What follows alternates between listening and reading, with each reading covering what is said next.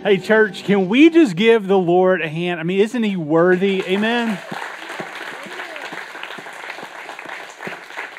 So last weekend, my oldest son and I were hanging out of the house. We were actually mowing the yard and doing some uh, things around the place. And I got a text message from a friend, and they said, "Hey, we're going to be flying over your house in ten minutes.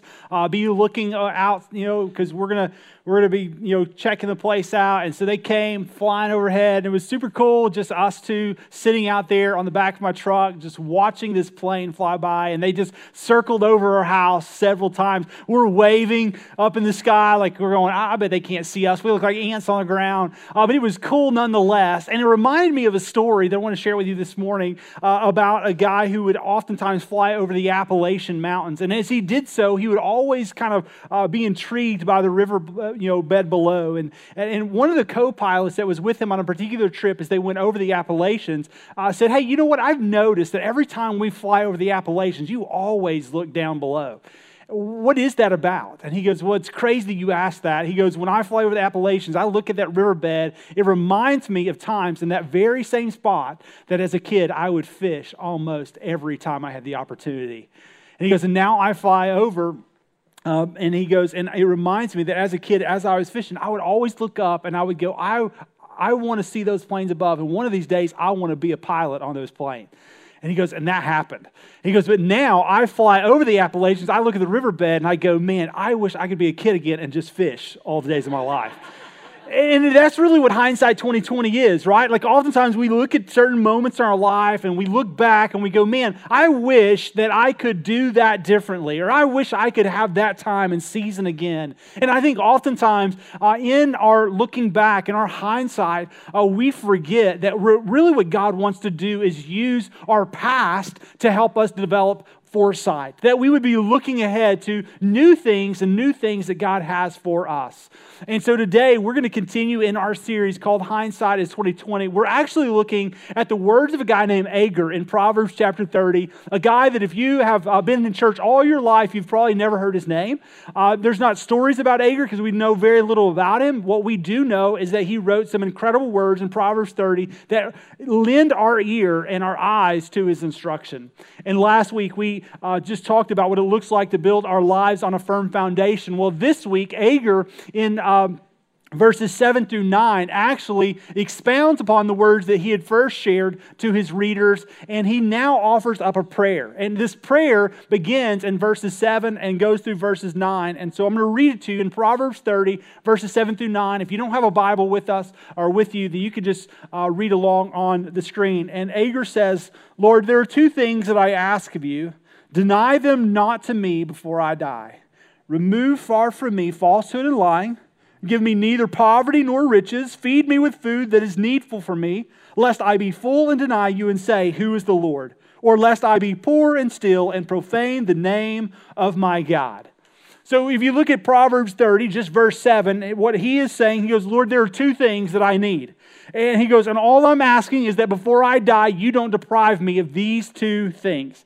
And really, what he's asking, Lord, is would you help me to be pure and would you help me to be content? And really, that's the message title. In the middle of this series, Hindsight is 2020, if we have foresight, well, our prayer should be, Lord, would you make me pure and would you make me content?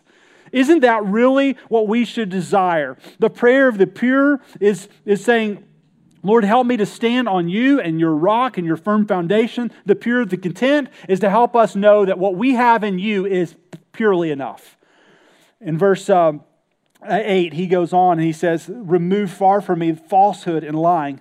And so, what he's saying is, he goes, Lord, if you don't deprive me of these two things, he goes, the first one is, Would you please not deprive me of knowing who you are. So, would you remove falsehood and lying, is what he's saying. So, when you think about remove falsehood and lying, as Agur just says these words Lord, remove from me lies, deceit, deception, darkness, despair. Would you remove all those things from me? Uh, really, you got to ask yourself is what is he asking for?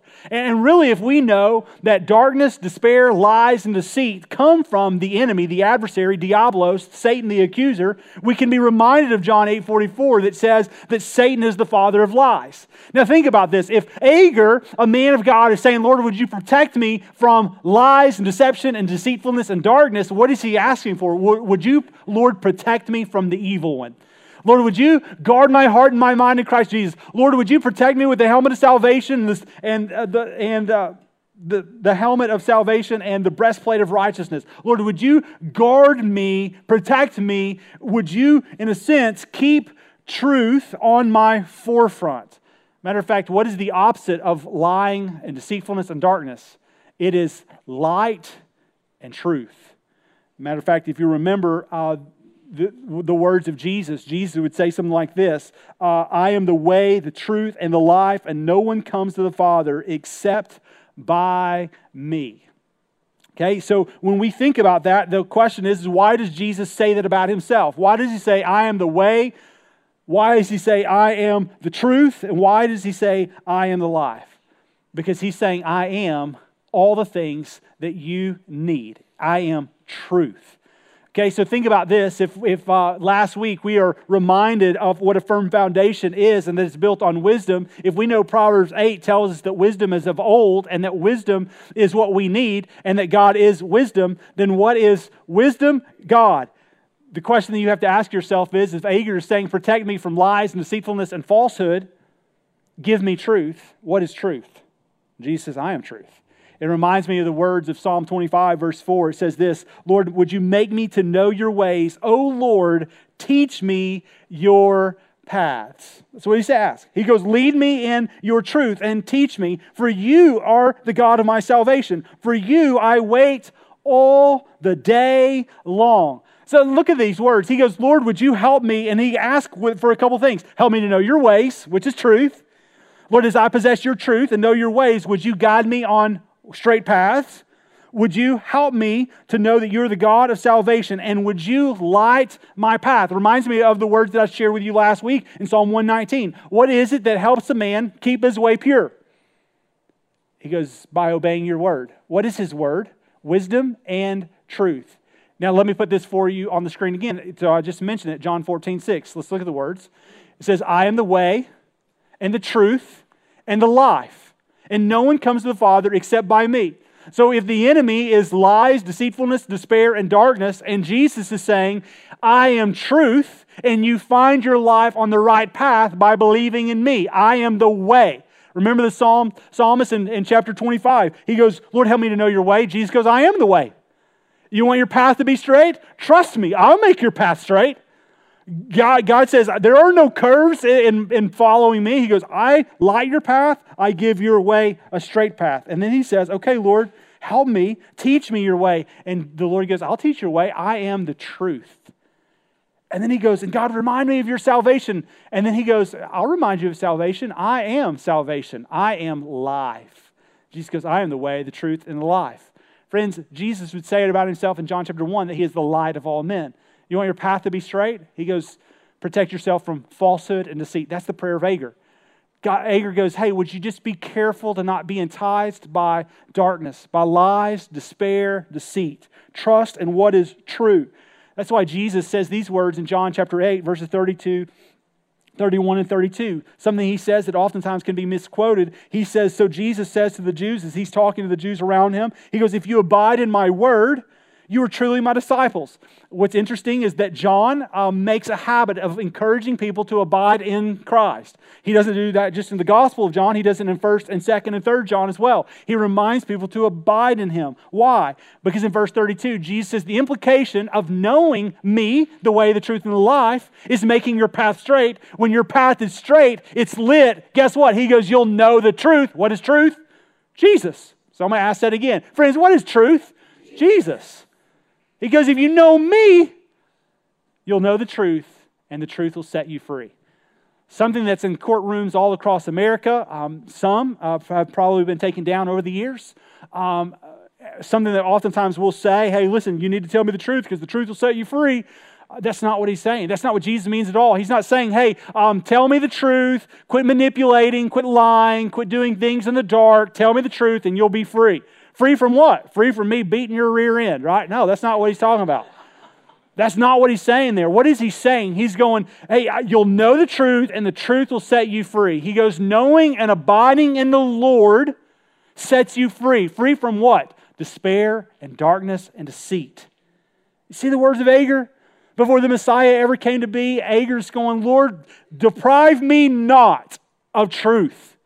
Protect me from falsehood and lying and manipulation and despair and darkness and all the things that the enemy wants to use in my life against others and against me. God, would you help me to know that you are the way, the truth, and the life, that I find hope, I find freedom in you. Freedom from what? Freedom from lies, deceit, freedom from darkness, manipulation, not only from the enemy against you, but you as you live a life of purity for the Lord. He goes, Help make my path straight. That's why Jesus says these words in John chapter 17 as he's talking about his disciples. He goes, I want my disciples to be free. I want them to know the truth, Jesus, who brings about freedom freedom from darkness and despair. We are now a royal priesthood. We are a holy people, as Peter calls us. We've been called out of darkness into the marvelous light of Christ. So we are a possession, a royal people with a job to do. And Jesus says it this way He goes, I have given them your word. Speaking of his disciples, there were 12 apostles. Uh, eventually, were 11 because of one that betrayed Jesus. But he is speaking candidly, Jesus, about his disciples. I have given them your word. What is God's word? It is truth. You, you can't have God and not have wisdom. You can't have Jesus and not have His truth. You can't have His word and not it be true. Understand, His word is true. That's why He's encouraged us to abide in His word. Why do we abide in His word? Because it's truth. Who is truth? Jesus is truth. So He goes, I've given them your word. I've given them truth. And the world has hated them because they are not of the world, just as I am not of the world. Friends, one of the great divides that we have right now in our country is over truth the things that we're facing, I oftentimes have to be reminded of, are really a, a settling over darkness and light. The path that's straight and the path that is crooked, the one that's wide and the one that's narrow. The reminder comes from God's word to obey His truth. Why? Because if you obey His truth, you're going to live in the world, but you're not to be of the world. Which means that as you live in the world, but you have truth, it means that others aren't going to see the truth that you possess because the Holy Spirit doesn't abide in them. And because they don't see clearly by the gift of the Holy Spirit in their lives, then they think you're an utter fool and you're an enemy. And Jesus goes, just be prepared for that. Why? Because you possess truth. Listen, when you possess truth, the desire of God is not to lord your truth over people who are in darkness. It's not to condemn them and their falsity. What it is is to help them see where truth comes from. And I think one of the challenges we have in our country right now is that as believers, even though we have the truth, our life rarely reflects the straight path that leads to light, hope, and salvation. Oftentimes, we don't walk out the truth and freedom that God's called us to, which makes it very confusing for those who don't agree with us. I'm just kind of wrapping that up for you, so I'll leave it there to think about. I pray that you would think through that. Why? Because Jesus is encouraging his disciples. He goes, I want them to be in the world. I don't want to take them out of the world. And then he says this in verse 15 I do not ask that you take them out of the world. See that? He goes, So I, I want to prepare them, but I do ask that if they're in the world, that you would keep them from the evil one. So Agur says, Lord, would you remove deception and lies? Jesus is saying the same thing of his disciples. Lord, would you, would you give them truth as I've given them truth? Your truth abides in them. They're in the world. May they not be of the world. May you not remove them from the world because that would be too easy. And so, in the midst of all of it, would you just protect them? And protect them from what? Darkness, lies, deceit, manipulation, and despair. You understand that? From the fiery arrows of the evil one. So, what do we need to do? Guard our heart and mind in Christ Jesus. Reminds me of Romans chapter 12, verse 1 and 2. Go and read it because I think that helps. Verse 16, Jesus continues. He goes, They are not of the world, just as I am not of the world, speaking of his disciples. But he then says, But sanctify them in the truth. And then he says these words Your word is truth. So, what is truth? Jesus is the truth. What is his word? The truth. Jesus and the word are all one. In essence, form, function, all of it is truth. And then he says this As you sent me into the world, so I have sent them into the world. And then look at verse 19. And for their sake, I consecrate myself, I set myself apart, and I pray that they also would be sanctified or set apart. And then the question is, is how is a believer set apart? He says, set apart in, what did he say? Truth. Do you understand what he's saying, friends? He goes, Would you make it your life's message, your purpose, your hope that you would build your life on truth? Who is truth? Jesus. Jesus will say it this way in, John, or, uh, in Matthew chapter 7 there are two houses. You can build one house on the shifting sand, or you can build another house on the solid rock. Shifting sand is lies, deceptive, and deceitful. It looks like it's strong, but it will give way. But the truth is a firm foundation. You won't see until how firm it is until the storm comes. If you didn't get that message, go check it out. It's from last week. I think it's really helpful to build upon that message as we think about this one. And so he's going, hey, build your house on the firm foundation. So if you want, if you want to build your life on something, he goes, build it on truth, build it on wisdom. What is from old? What is ancient of days? He goes, it's Jesus the one who's always been, who always will be. He's the Alpha and the Omega, but by God's grace, He came as the form of the incarnate Son, took on flesh so that we could understand God in a way that makes God real and reliable and tangible. He became light, He became hope, He became our source of strength. That's why Paul says these words in Galatians chapter 5. He's talking about not living in the flesh, which is our sinful nature. That is what gratifies us when we live in lies, deception, and darkness. And he goes, I want you to live in uh, the Spirit, which is light, freedom, and truth. Understand? That's what Jesus is saying. Uh, I, am going to give them the truth, and the truth will set them free. How are we set free from, the tr- from, from bondage? The Holy Spirit living in us. He gives us truth. So in Galatians chapter 5, in the midst of all that flesh and, and, and also the living in the Spirit, um, this is what Paul says uh, to the church of Galatia. Look, look what he says in verse 7. He says, Guys, you were running so well he goes, you, you once were bound to the Old Testament law, and he goes, You thought that salvation and truth came from you keeping all the commands. But he goes, God freed you from that. He gave you Jesus. You thought that, that really hope came uh, in a variety of ways. It was by what you ate and what you wore and how you washed your hands and all those different things. It was, it was legalism and all of that. He goes, What that did was yoke you to something that brought death and destruction.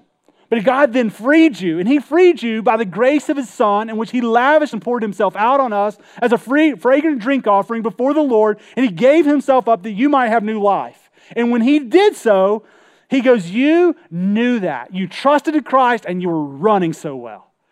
And then He asks this question But what hindered you from the truth? So, what hindered you from the truth? What, what brought about the lies and the deception and the deceitfulness? In essence, He's going, you seem to be following Jesus, but then I look up and you're not following him anymore. Friends, what is it that keeps us from following Jesus, the truth? Lies, darkness, and despair. Understand? It's the sinking and shifting sand, which means that we have to continually abide in God and His Word had a friend recently ask me, Hey, Brandon, you say abide all the time. Help me understand what that means. Can I just unpack abiding real quick for you? Because Jesus says it in John chapter 15, verse 5 I'm the vine, you're the branch. If a, man, uh, if a man remains in me and I in him, he'll bear much fruit. But apart from me, you can do nothing. That word remains in me and I in him. That word remain is the similar word to abide. Abide means to remain. That means to continue to live your life in the light on the solid foundation of truth, making sure that you're not easily tossed to and fro. And I believe wholeheartedly that Jesus is from the Father in form and essence and function, all things. He is the Word. He is truth from beginning to end, always has been. He is the Word, and the Word became manifest to us. So, in essence, Jesus is the Word, and He's given us the Word that brings about the way, the truth, and the life which means if we're believers and we're abiding in the word, the truth, and the life, we're going to be with God, not only in, in spirit and, and in our soul, Him abiding in us through the Holy Spirit, but in essence, also we're going to study His word, and then we're not going to merely read it, but we're going to do what it says. And we're going to live out truth, which means we're going to fight against lies, deception, manipulation, and any form of falsehood that would keep us from doing what God wanted us to do in the light. Church, can I just tell you that I believe there was a time where I really thought Stone Point was running really well. But oftentimes I look up now and I go, what's hindered us from the truth? You were running right, you were straight. I mean, you, you, you seemed to be shot out like, a, like an arrow. You were hitting your target. But what happened? What happened? And I think with that in mind, I think there's a couple of things I just want to just real pause, just real quickly pause. I want to seek your forgiveness for a couple of things. Um, and, and then I, I want to also encourage you to be thinking about a couple of things. I, I think number one, if hindsight were 2020, I would have started this different this on a different foundation than I did, if I'm just honest. I had 13 friends that go, hey man, we're with you. And, if I'm honest, I didn't lay out the foundation as well as I should have. I should have discipled them way more than I did. I, I should have poured into them and invested in them ways that I never did. Um, and, and honestly, it's one of the greatest regrets I have in my life in some ways, God has used this thing, and even though in some ways it was built on some of a shifty sand, um, God has, has used it by His power and His grace in spite of a foolish man like me. I'm thankful for that. Will you forgive me? Um, if hindsight were 2020, um, we would have probably been more influential from the very beginning and, and what really mattered. I, I think we've always been a gift to our community. I think we've always sought to be light in darkness. I, I, believe that to be true. I don't believe we've wavered from that. But what I do think we've wavered from is our commitment. The commitment to the things that we agreed on. And where I have to seek your forgiveness is I haven't had the backbone to hold you accountable for it. I'm just honest. I haven't had the backbone to hold you accountable. As a member of his body, well, you know what we agreed to? We agreed that we were going to walk in truth that we were going to leave the old ways behind, no longer walking in darkness, but we were going to walk in truth. That means living in the light.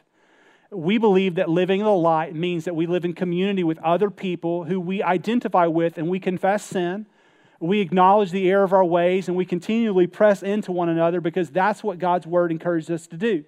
Jesus even says himself, I, am not, I'm not taking you out of the world. So what does it mean? He goes, I'm going to leave you in the world. So the question then becomes is with who? And with what? And I would think that the apostles yoked themselves together, right? I think that's what Paul means. And, and, and as he talks about the church in Corinth, he goes, hey, make sure you don't yoke yourselves to Belial and darkness. Make sure you yoke yourselves to what you know is truth, which is what I think of when I think about church membership. Church membership is an agreement for us to yoke ourselves to what is, is true. And then what we're basically saying is because I know that I'm prone to not run in a, a, way that is, is straight and sure and in light. I need some other men and, and women around me and my wife and my family who will help me to not easily be hindered from running my race well. And I'll just tell you that one of the things I think that our, our church should be built on is community. And I'll tell you, I think that's one of the things that we've not done well traditionally. Here's what community is not community is not a group of people who say, I'll meet together, but never meet.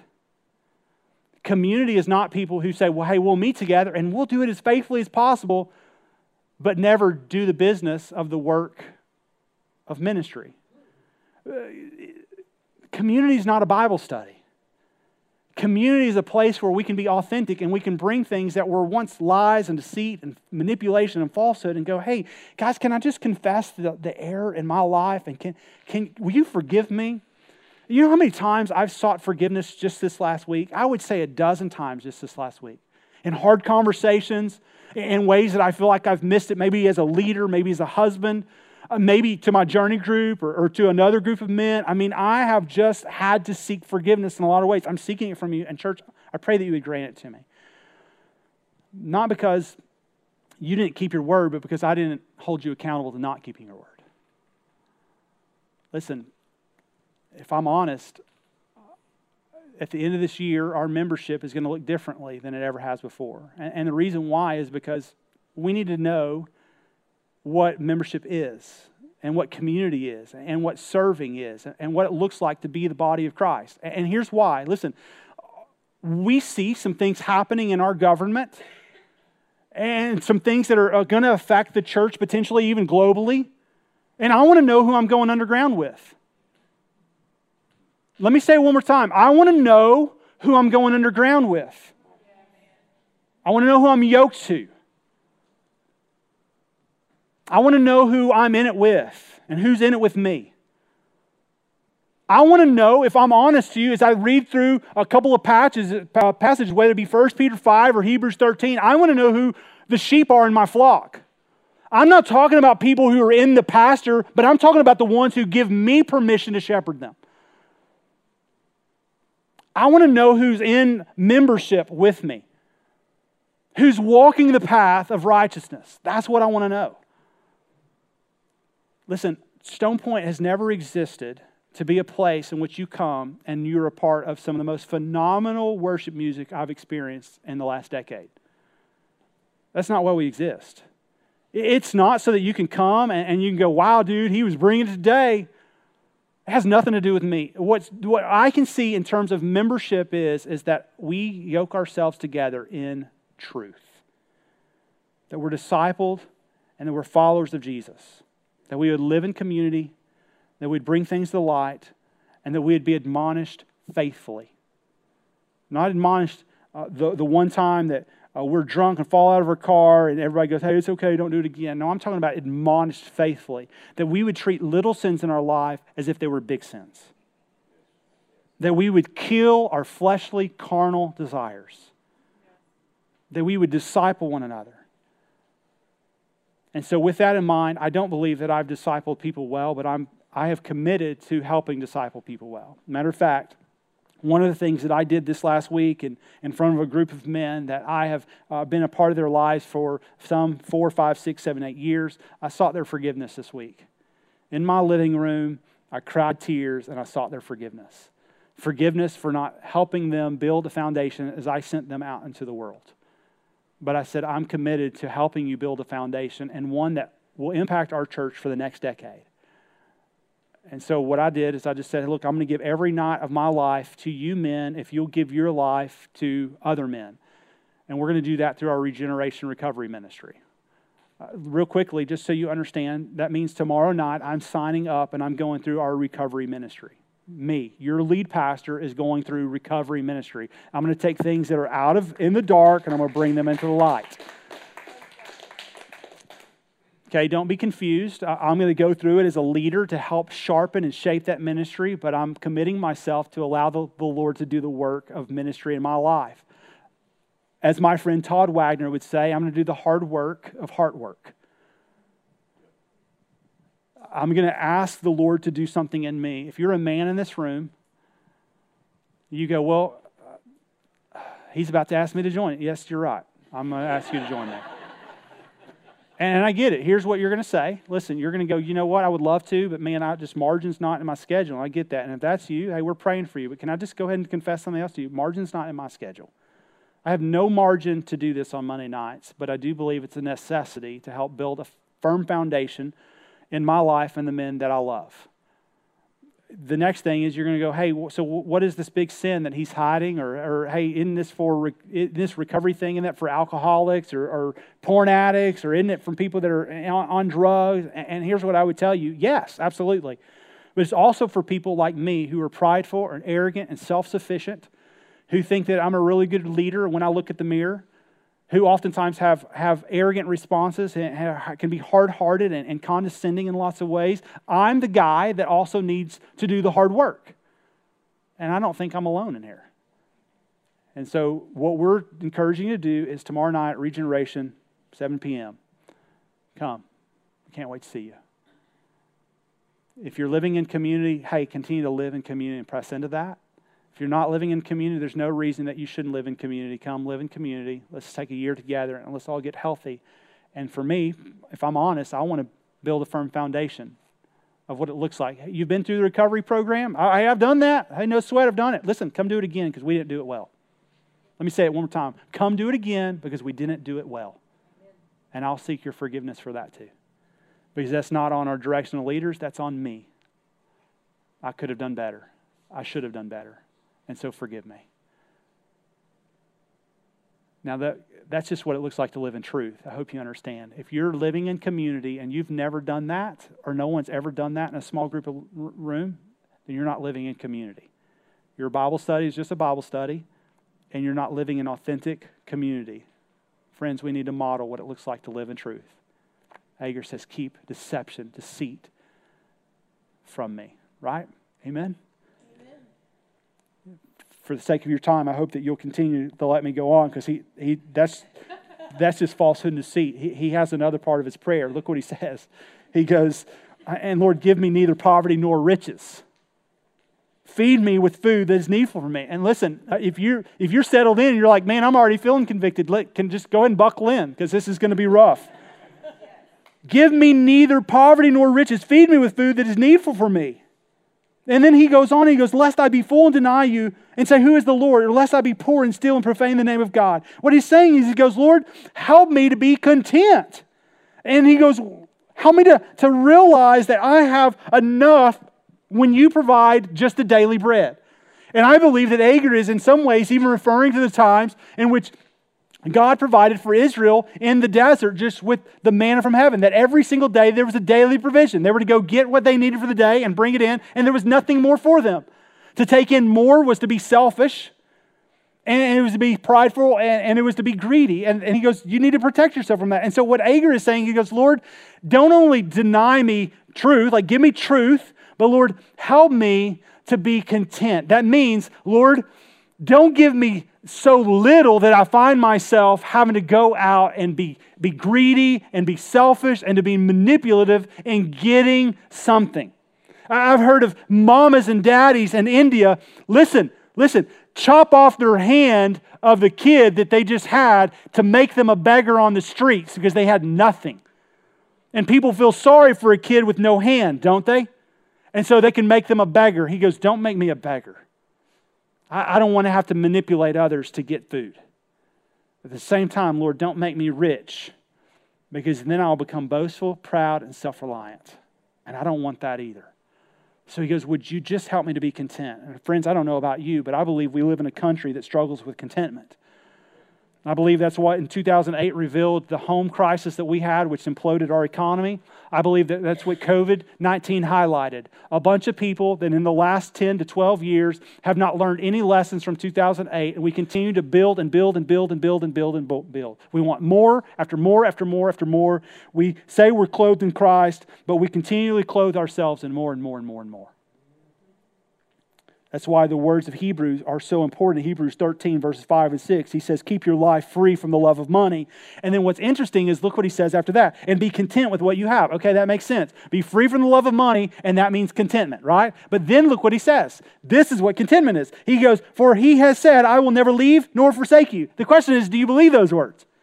He'll never leave nor forsake you. Listen, we quote them all the time. We say them all the time. We encourage our kids all the time. And then he says this in verse 6 so that we can confidently say, The Lord is my helper. I will not fear. What can man do to me? But the question is, is do you really believe that? We quote this passage all the time, an Old Testament passage that the writer of Hebrews used. And what's interesting is he uses those together. He goes, Be free from the love of money, be content for the Lord will never leave you nor forsake you. So the question is, what is he saying there? Is he saying, hey, don't keep your eyes on money? I don't think that's what he's saying. What I do think he's saying is, is you can't, you can't love both God and money. Isn't that what Jesus says? You can't have two masters.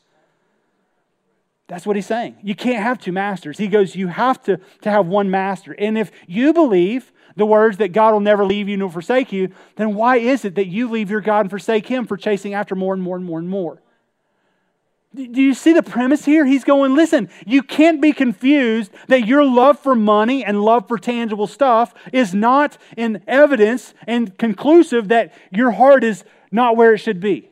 He goes, those things are tied together.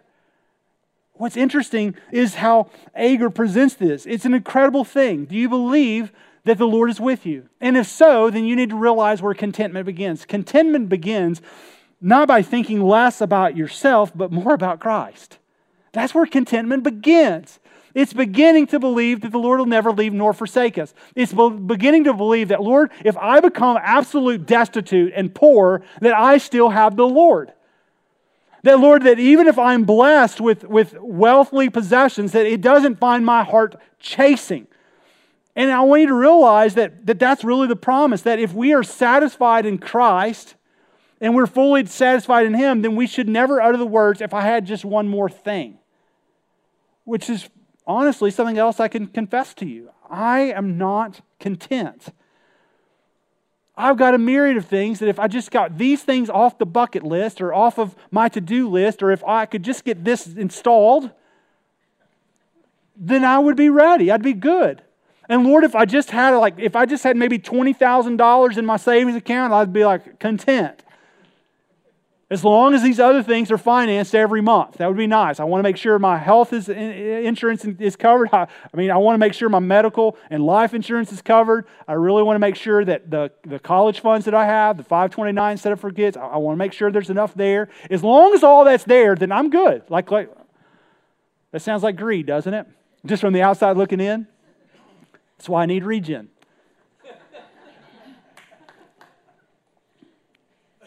See, here's the deal. If we truly are content with the words that Jesus says, that He'll never leave us nor forsake us, then I think this is our prayer.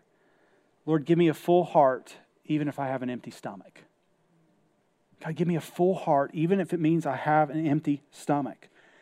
Isn't that what, what John's talking about, where we're not caught up in the love of, of, of the world in, in 1 John? And in 15 through 17, he goes, May I not be confused by the lust of my eyes May I not be looking for one more tangible thing? I think that's what Paul means in Philippians 4 10 through 13, where he goes, I rejoice in the Lord greatly that now at length you have revived your concern for me. He's talking to the church of Philippi. He goes, You were indeed concerned for me when I was impoverished and when I had need. But he goes, You didn't have an opportunity to give. Look at verse 11. Not that I'm speaking of being in need, for I have learned in whatever situation I am to be content. And then he unpacks that. He goes, I know what it's like to be brought low I also know what it's like to abound, but in every circumstance, I have learned the secret of facing plenty and hunger, abundance and need, is that I can do all things through Christ who strengthens me. In essence, it's a parallel passage to Hebrews chapter 13, verse 5, that God, it doesn't matter what I face, if I am impoverished or I am rich, whether I'm brought low or I abound, Lord, you'll never leave nor forsake me. And that means you'll allow me the privilege of knowing I can do all things through Christ who strengthens me. Two similar passages. He's not talking about running hurdles here. He, he's not talking about taking a test. What he's saying is, is he goes, He has placed His truth in our lives. He's given us the strength to abound. Even if we are brought to nothing in our humility, we can still declare and lift our hands and say, But I know my hope is in heaven, and He'll never leave me nor forsake me. What kept you from running your race so well? What hindered you from the truth? Well, here's what I would tell you it's not trusting in the words of the New Testament. Matter of fact, Paul writes this in this way to Timothy. He goes, If we have food and clothing, with these we'll be content. But whoever desires to be rich will fall into a temptation. He goes into a snare, into many senseless and harmful desires that plunge people into ruin and destruction. And he goes, For the love of money is the root of all kinds of evil. It is through this craving that some have wandered away from the faith and pierced themselves with many pangs. What is he saying? He goes, If we're not content, even if we say the words, I know God will never leave nor forsake us, but we continue to find ourselves chasing after something, then he goes, We're clearly showing that we're not content. For the love of money is what is the root of all kinds of evil. And what he's saying is, it's not just money in itself. Really, he goes, anything you chase that is not God will leave you panged by all forms of evil. Chase chasing more of a job, more of a title, um, more accolades, more success, more money, whatever. He goes, all of it will leave you empty. Why? Because the only thing we should chase after is what's tangible. Matter of fact, let me say it this way, or uh, that, that is not tangible. So I would say it this way Jesus um, encourages us through the Apostle Paul to walk by faith, not by sight. What he's saying is, is chase what, you, what is in some ways intangible. Chase what you can't see. The problem is, is that we chase what we can see.